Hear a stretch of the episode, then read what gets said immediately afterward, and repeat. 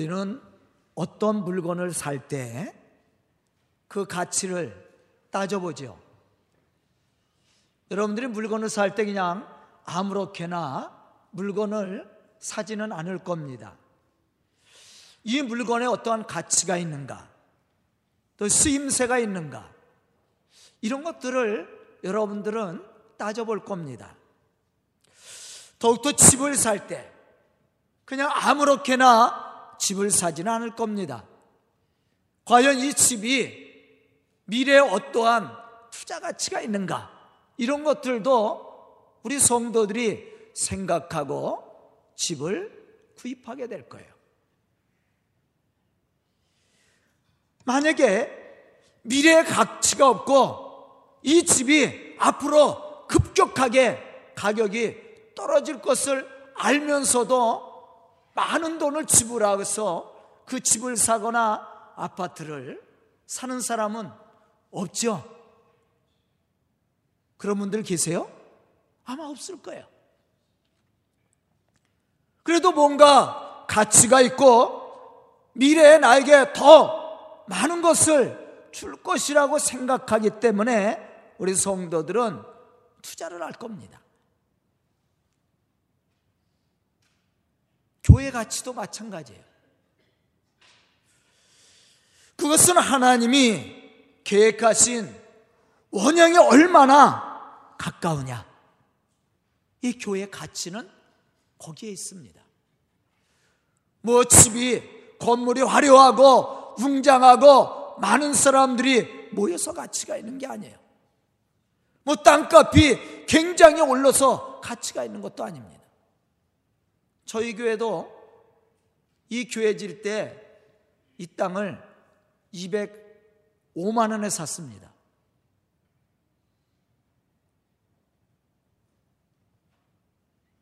그런데 지금은 700만 원이 넘어요.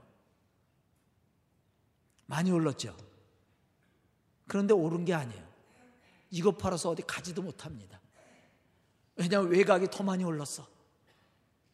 이 수원이 커지면서 외곽지대에 아파트 많이 짓잖아요. 그러다 보니까 외곽지대가 더 많이 올랐어.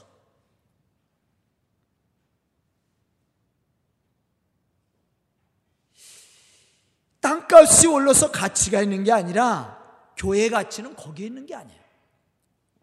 이 교회가 얼마만큼 하나님이 원하시는 그 뜻에 합당한 교회인지 하나님이 세우고자 했던 교회의 원형에 가까운지 그것이 교회의 가치를 결정하는 겁니다.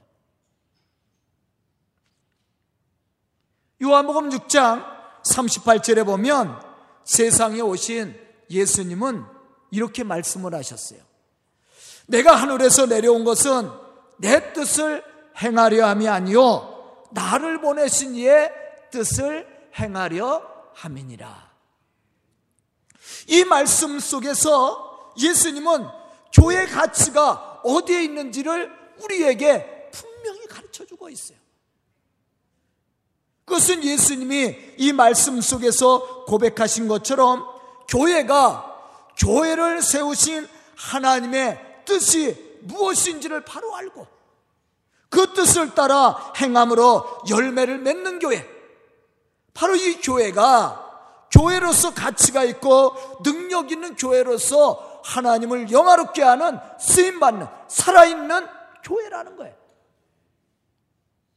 예수님께서 세상에 오셔서 하신 말씀이 바로 그겁니다. 내 뜻을 행하려 함이 아니라 나를 보내신 이의 뜻을 행하려 함이니라. 이게 교회 가치는 바로 거기에 있는 거예요. 하나님의 뜻을 바로 알고 하나님 왜 이곳에 교회를 세우셨는지 교회를 통해서 하나님이 하고자 하는 일이 무엇인지 그것을 바로 알고 그것을 이루고 성취하는 교회 바로 그 교회가 가치를 높이는 교회입니다. 하나님을 영화롭게 하는 살아있는 교회. 사도행전 2장 47절에 보면 이렇게 말씀하고 있습니다. 하나님을 찬미하며 또 온 백성에게 신성을 받으니 주께서 구원받는 사람들을 날마다 더하게 하시니라. 아멘. 우리 교회가 이런 교회가 돼야 돼. 여기서 교회가 하나님을 찬미하며 온 백성에게 신성을 받았다라고 말씀하고 있습니다. 교회가 교회로서 하나님이 맡겨주신 사명을 잘 감당하고 있음을 이 말씀 속에서 우리에게 가르쳐 주고 있어요.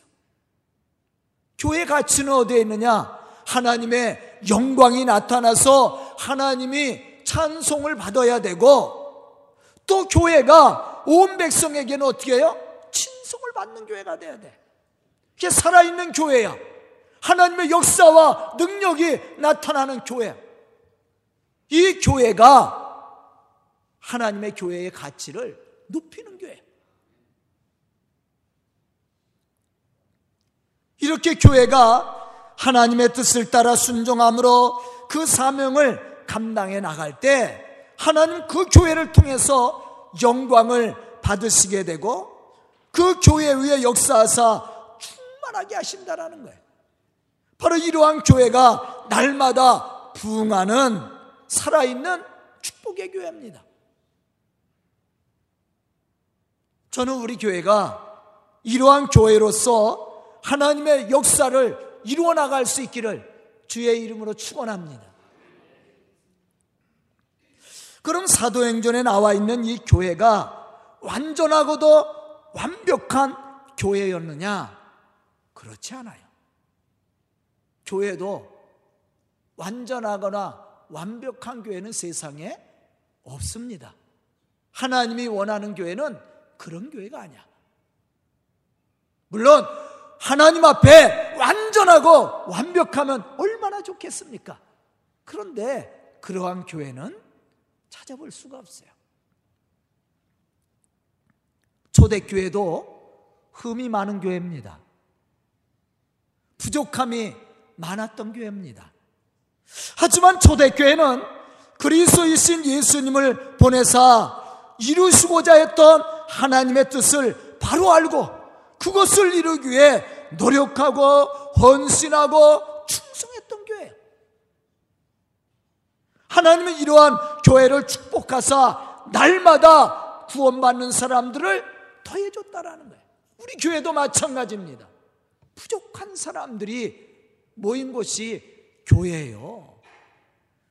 완전한 사람들이 모인 곳이 아니에요. 저도 부족합니다. 아유, 목사님이 어떻게 그럴 수 있어요? 그렇게 얘기하지 마세요. 목사님도 그럴 수 있어요. 왜? 저도 완벽한 사람이 아니야. 부족하기 때문에 목사가 됐어요. 여러분들도 뭔가 부족하기 때문에 이 자리에 나온 거 아니에요? 아, 완벽하면, 완전하면 이 자리에 올 필요 없잖아요. 완전한데 왜 이 자리에 와요? 부족하니까 하나님의 은혜를 구하러 온 거예요. 우리가 죄인이니까 제사함의 은총을 받으려고 이 자리에 온 거예요. 부족한 우리가 하나님의 교회를 세워가려면 어떻게 해야 됩니까? 하나님의 뜻을 바로 알고 순종하는 겁니다. 우리의 부족함을 알고 서로 협력하고 사랑하고 섬겨줌으로 하나님의 거룩한 일들을 이루어가는 거예요. 서로 위로하고 축복함으로 하나님의 영광이 우리를 통해서 교회를 통해서 나타나기를 위해서 헌신하는 겁니다. 그 교회가 하나님이 원하시는 교회예요. 또 하나님의 교회의 가치를 높이는 사람들입니다. 교회는 물론 사람들이 좋아하는 교회가 돼야 됩니다. 사람들을 행복하게 하는 교회가 돼야 됩니다. 사람들에게 만족을 더해주는 교회가 돼야 됩니다. 하지만 근본 신앙의 정신을 잃어버린 채 세상에서의 만족과 사람들에게만 좋게 보이려는 형식적인 교회가 되어서는 안 된다라는 거예요. 교회 역사를 보면 이러한 교회들은 더 이상 부흥하지 않았습니다. 오히려 다 무너졌어요. 하지만 교회를 교회되게 하는 교회는 교회의 주인이신 하나님의 임재와 영광이 나타나는 교회였습니다. 믿음의 사람들이 하나님이 주시는 은혜로 영적 충만함을 받고 나가서 화목하게 하는 이 직분을 감당했던 교회. 이런 교회가 하나님을 영화롭게 하고 또 많은 사람들에게 감동을 주는 행복을 나눠주는 그러한 교회가 되었다라는 거예요. 저는 우리 교회가 이러한 교회가 되기를 원합니다. 그냥 겉모습만 있는 외형적인 교회가 아니에요. 겉문만 잘 지고 사람들만 모이는 그런 교회가 아니라 진짜 하나님이 살아 역사하는 교회, 하나님의 영광이 나타나고 하나님의 충만하신 은혜가 있어서 사람들이 변화되는 교회, 변화된 사람들이 나가서 복음을 전할 때 그 복음을 듣는 사람들이 또 변화의 역사를 일으키는 교회. 이게 살아있는 교회예요. 하나님의 교회 가치를 높이는 교회입니다. 건물이 크다고 사람들이 많이 모여 있다고 그래서 하나님의 교회에 가치가 있는 게 아니에요.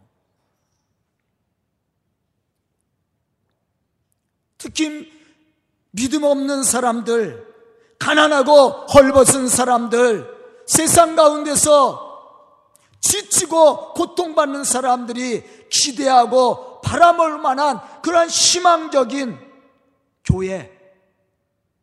이러한 교회가 더 멋있는 교회가 아니에요?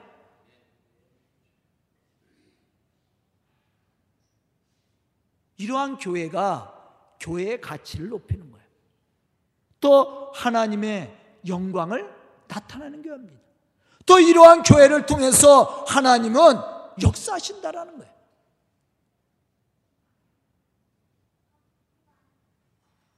교회가 세상을 닮아가려고 하고 세상을 따라가는 것이 아니라 세상 사람들이 세상에서 보지도 못하고 느껴보지도 못했던 하나님의 거룩함을 체험하고 말씀을 통해 영적 회복이 이루어짐으로 복음의 사명을 감당하는 교회. 이러한 교회가 하나님이 바라는 교회입니다. 이러한 교회가 또 날마다 구원받는 사람들이 더해가는 교회. 이것이 하나님의 뜻을 이루는 사명적인 교회이고 복음적인 교회입니다. 우리 교회가 이러한 영적 가치를 높이는 교회로 세상을 변화시켜 나갈 수 있기를 주의 이름으로 축원합니다. 그럼 우리 교회가 하나님의 뜻을 바로 알고 그것을 이루고 성취해 가는 살아있는 교회가 되기 위해서는 어떠한 신앙의 모습을 갖추어야 됩니까? 그것은 선포되어진 하나님의 말씀의 가치를 알고 하나님이 살아 역사하도록 신앙의 문을 열어놓고 순종하는 교회가 되어야 된다는 거예요. 본문 말씀을 보면 이렇게 우리에게 말씀해 주고 있습니다. 하나님의 말씀이 점점 왕성하여 예루살렘에 있는 제자의 수가 더 심히 많아지고 허다한 제사장의 무리도 이 도에 복종하니라. 말씀은 초대교회의 가치를 가장 높여주었던 신앙의 모습이었습니다. 지금도 마찬가지예요. 교회의 가치는 하나님의 말씀이 살아 역사하느냐, 그렇지 않느냐에 따라 세워질 수도 있고 무너질 수도 있는 거예요.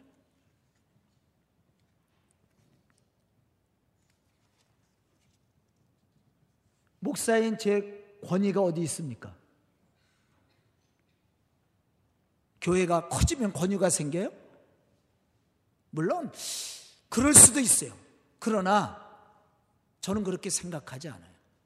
목사의 권위는 이 강단에서 선포되어진 말씀을 우리 성도들이 지킬 때 권위가 쓰는 거야. 아, 제가 여기서 아무리 설교를 잘해봐요. 성도들이 말씀대로 살지 않으면 제 권위는 땅바닥에 떨어지는 거야. 제 능력에 있는 것이 아니라 얼마나 우리 성도들이 말씀대로 사느냐에 따라서 판가름이 나요. 중요한 건 우리 성도들이야. 말씀이 점점 왕성하여 예루살렘에 있는 제자의 수가 심히 많아졌다 했습니다. 여기서 말씀이 왕성해졌다라는 말의 의미가 주는 뜻이 무엇인지 우리가 생각해 봐야 됩니다. 사도들이 구제하는 일에서 손을 떼죠. 일곱 집사를 세워서 그들에게 그러한 교회의 사소한 일들이라든가 행정적인 일들이라든가 이런 걸 맡겼어요. 그리고 제자들은 오로지 뭐 했어요? 기도하는 일, 말씀 전하는 일에 전념을 했습니다. 이때 하나님의 말씀은 더욱 예루살렘에 퍼져나갔고 또 성령의 역사하심으로 말미암아 사도들을 통해 선포되어진 말씀들은 살아있는 말씀으로서 듣는 사람들의 삶을 어떻게 했어요? 변화시켜 갔어요. 또 말씀을 들은 사람들이 사도들의 가르침을 따라 어떻게 했어요? 순종하기 시작했어요. 그런데 놀라운 것은 이 초대교회가 큰 부흥의 역사를 일으켰다라는 거예요. 또 교회를 통해서 능력이 나가고 기적을 맛보는 사람들이 생겨났다라는 거예요. 그래서 날마다 구원받는 사람들이 더해갔습니다.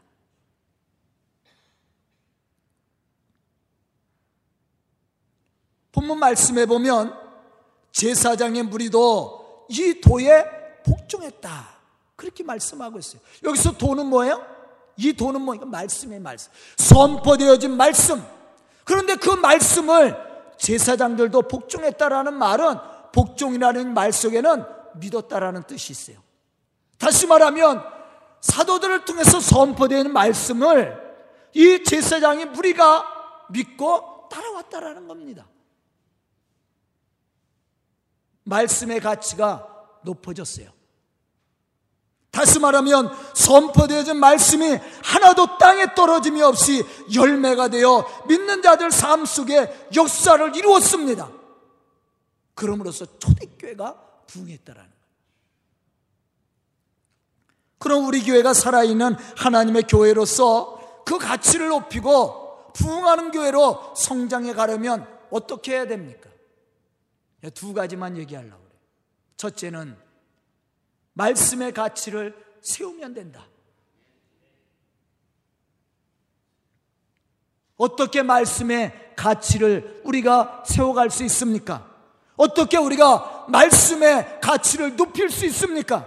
그것은 선포되어진 말씀을 하나님의 말씀으로 믿고 순종하는 데 있어요.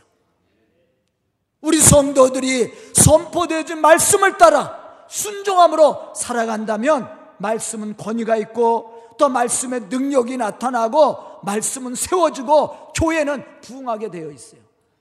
아, 우리 성도들이 제가 여기서 이렇게 목이 터져라 하고 설교하는데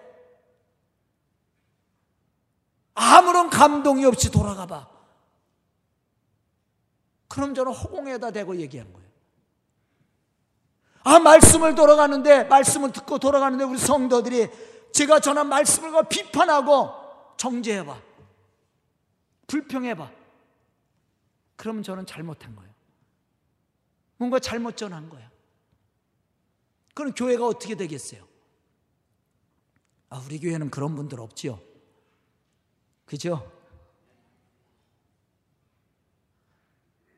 교회의 가치는 다른 곳에 있는 게 아니에요. 화려한 건물도 아니고, 웅장한 건물도 아니고, 많은 사람들이 모였다고 되는 게 아니야. 교회 가치는 선포되어진 하나님의 말씀이 살아 역사하느냐 않느냐에 달려 있는 거예요. 우리 성도들이 말씀을 듣고 은혜를 받고 삶의 변화가 일어나느냐 안 일어나느냐에 달려 있는 거예요. 사도행전 2장 42절에 보면 이렇게 말씀하고 있습니다. 그들이 사도의 가르침을 받아 서로 교제하며 떡을 떼며 오로지 기도하기를 힘쓰니라. 교회가 교회되기 위해 갖추어야 할 가장 귀한 사명이 있다면 그것은 선포되어진 말씀의 가치를 세우는 일입니다. 초대교회가 살아있고 능력 있는 교회로 세상을 변화시킬 수 있었던 힘이 무엇이었습니까? 그것은 사도들을 통해 선포되어진 말씀을 조금도 의심하지 않고 하나님의 말씀으로 믿고 순종했다라는 데 있어요. 사도들의 가르침을 받아 서로 떡을 떼며 교제하며 오로지 기도하는 일에 힘썼다. 우리 성도들도 그렇게 하고 계시죠? 왜 웃고만 계셔요? 웃는 사람은 조금 그렇지 않은 사람일 수 있어. 이번 주서부터 말씀을 따라 순종하는 믿음의 성도들이 될 수 있기를 축복합니다. 바로 그 교회가 하나님의 교회의 가치를 높이는 사람들이야.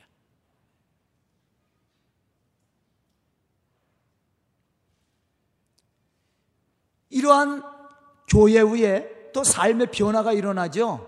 하나님의 역사와 능력이 나타나는 거예요. 만약 우리가 말씀을 들으면서도 전혀 말씀의 은혜를 받지 못하고 또 선포되는 말씀이 믿어지지 않을 뿐만 아니라 의심이 생겨서 말씀을 거부하고 비판하게 된다면 말씀을 듣는 우리의 마음에 감동은 커녕 변화도 일어나지 않아요. 오히려 삶에 불평만 많이 생길 겁니다. 원망이 더 많아질 거예요. 이러한 교회가 어떻게 교회로서의 가치 있는 교회로 하나님의 일을 감당할 수 있습니까? 예수님 당시에도 이러한 부류의 사람들이 많이 있었어요. 예수님은 능력 있는 말씀을 전하고 기적을 나타냈지만 불신앙을 가지고 예수님을 따라다녔던 사람들이 있었습니다. 이 사람들은 예수님을 비판하고 핍박을 했어요. 이러한 사람들은 예수님을 통해서 하나님의 기적의 역사를 맛볼 수 없는 사람들이에요. 어떤 사람들이 예수님을 통해서 주시는 은혜를 받고 기적을 맛보며 그 축복의 역사를 이루었습니까? 믿음의 사람들이에요. 하나님의 말씀으로 믿고 그 말씀을 따라 순종했던 사람들. 바로 이 사람들이 하나님의 역사를 이루었던 사람들이고 하나님의 기적의 역사를 이루었던 사람들입니다. 교회를 세웠던 사람들이에요.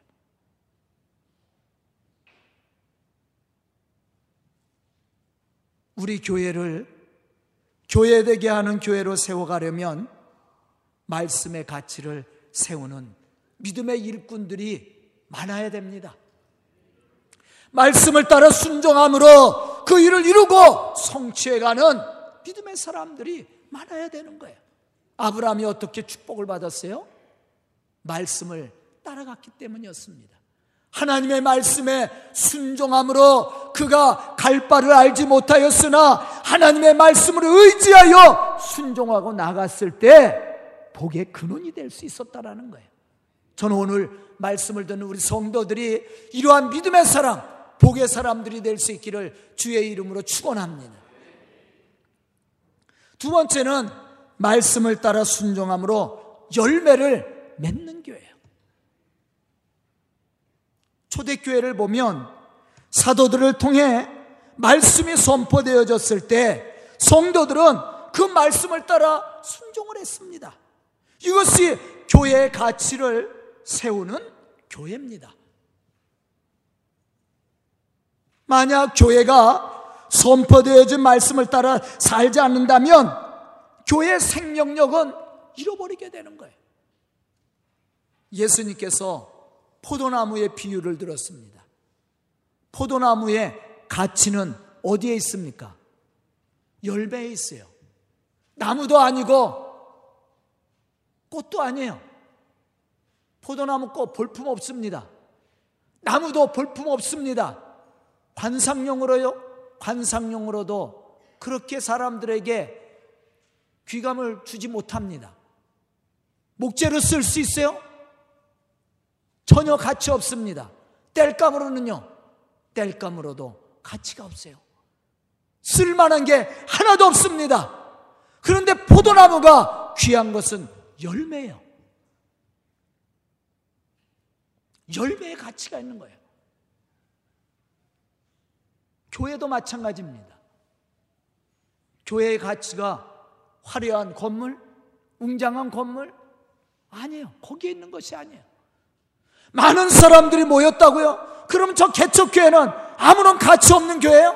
아니에요. 아주 귀중하고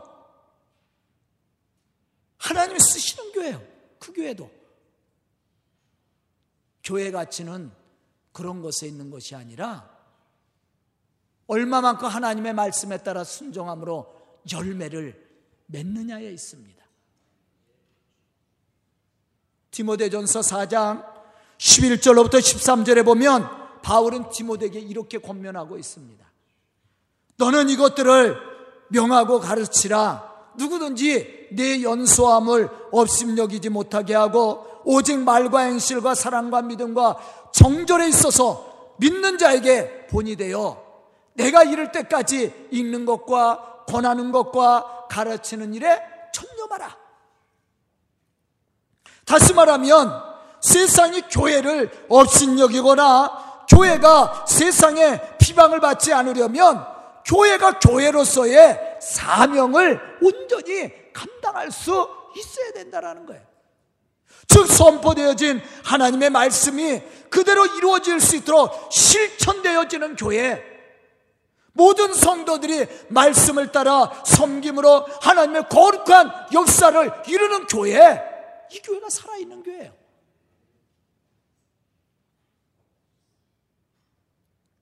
왜 세상 사람들이 교회를 업신여깁니까? 교회가 잘못하기 때문에 그래요 말씀대로 살지 않기 때문에 그렇습니다. 입술로는 많이 고백하고 이야기를 하는데 그 말씀같이 입술로 고백하는 것만큼 살질 않아요. 사랑을 얘기하고 섬김을 얘기하고 봉사를 얘기합니다.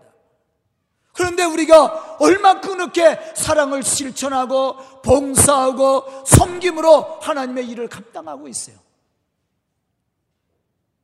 말만큼 살지 않으니까 교회가 비판을 받는 거예요.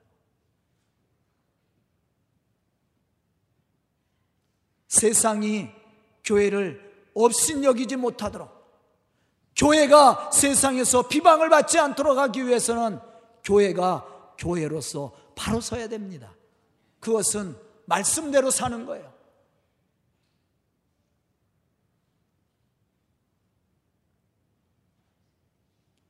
말씀을 선포하는 자는 믿음으로 선포해야 되고, 말씀을 듣는 자는 믿음으로 그 말씀을 듣고 순종해야 됩니다.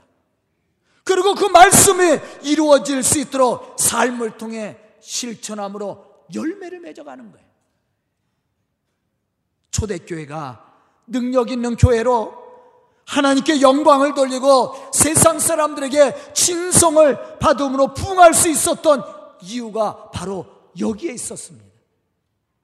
오늘 말씀을 보면 교회가 어떻게 부응하게 될 것인가를 잘 보여주고 있습니다.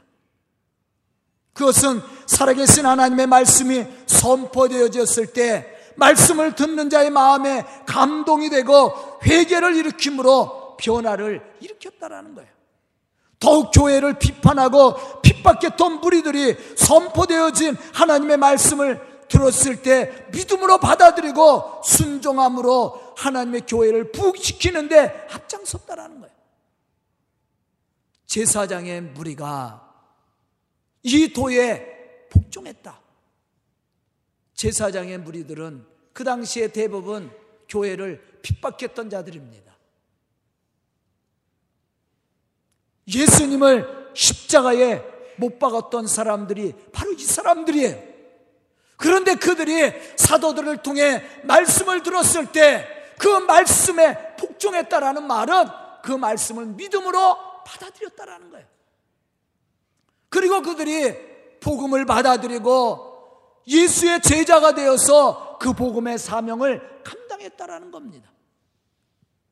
이게 초대교회 모습이에요.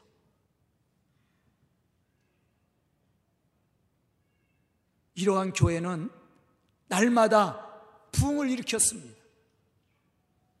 저는 오늘 말씀을 듣는 우리 성도들이 또 그리고 우리 교회가 이렇게 말씀이 살아 역사하는 교회로 세상을 변화시켜 나가며 또 하나님의 영광을 나타내며 또 세상 사람들에게 칭송을 받을 수 있는 그러한 축복된 교회, 살아있는 교회와 우리 성도들이 다 될 수 있기를 주의 이름으로 축원합니다.